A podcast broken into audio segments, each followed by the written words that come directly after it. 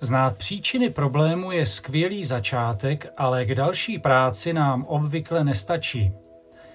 Důležité jsou totiž i následné důsledky problému.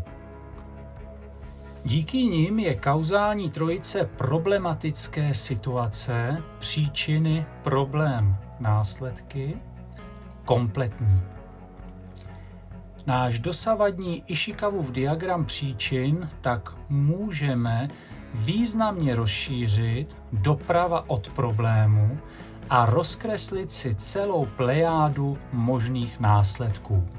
To je první krok. Problematický stav je to, co chceme změnit. Je proto třeba si umět představit stav opačný, tedy v jistém slova smyslu neproblematický, jinými slovy řečeno optimální. Samotný Albert Einstein prý řekl, že představivost je důležitější než znalost. Něco na tom zřejmě bude. Vše, co rukou člověka vzniklo, muselo existovat nejprve v jeho představě. To je krok druhý. V optimální variantě nabývá kauzální trojice nových kvalit. Příčiny se mění na předpoklady, problém na optimum a nechtěné následky na žádoucí výsledky. To je třetí krok.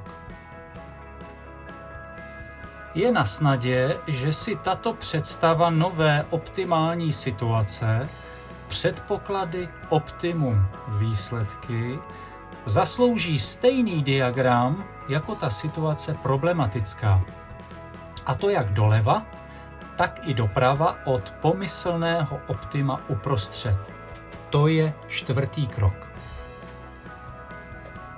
Vznikne nám tak čtyřnásobný diagram, kompletní kauzální mapa, jakožto unikátní a nenahraditelný nástroj k nezbytné orientaci a dalšímu efektivnímu postupu v řešeném tématu.